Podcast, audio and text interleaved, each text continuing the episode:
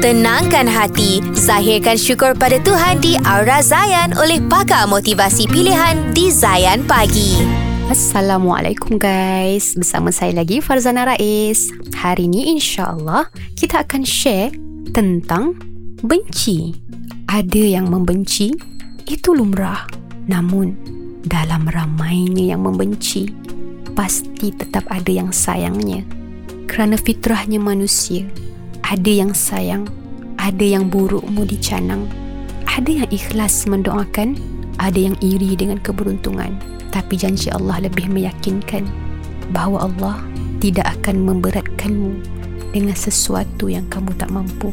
Kadang kita ni terlalu merasakan diri kita ni kerdil. Kita terlalu meras meletakkan diri kita pada satu keadaan yang tersepit. Sedangkan kita tidak melihat. Walaupun ada orang yang membenci tapi sebenarnya lebih ramai yang menyayangi kita. Hargai mereka selagi mereka masih ada. Jadi insyaAllah sampai di sini dulu perkongsian kita.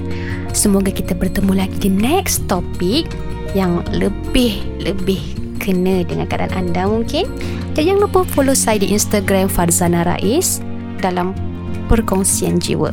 Letakkanlah Allah yang pertama maka kau tak akan jadi yang terakhir. Assalamualaikum guys. Nantikan perkongsian berikutnya di dalam Aura Zayan daripada pakar motivasi pilihan hanya di Zayan Pagi. Zayan, destinasi nasyid anda.